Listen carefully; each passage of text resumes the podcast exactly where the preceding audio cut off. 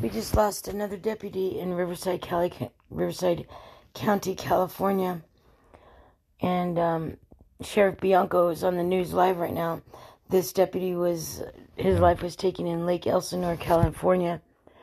And I'm proud of our sheriff because he's live on um, TV right now and he's telling everybody that we come to work to protect your family. We leave our family to protect yours.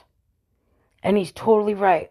And he says and he says why legislate why legislators sit over there on Capitol Hill and do nothing about it and say everything's okay. And he goes, and I can tell you from this side of the view, wearing this uniform, we all know that that's not true.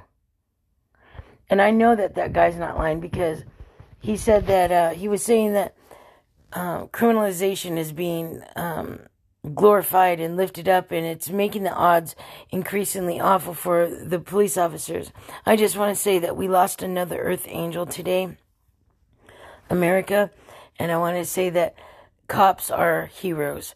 They go to work not knowing if they're going to get to come home to their daughter, their son, their wife, their grandma, their mom, their brother, their best friend, their cat, whatever.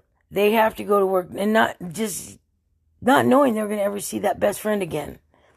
You know, it's got nothing to do with the uniform. It's got everything to do with the heart.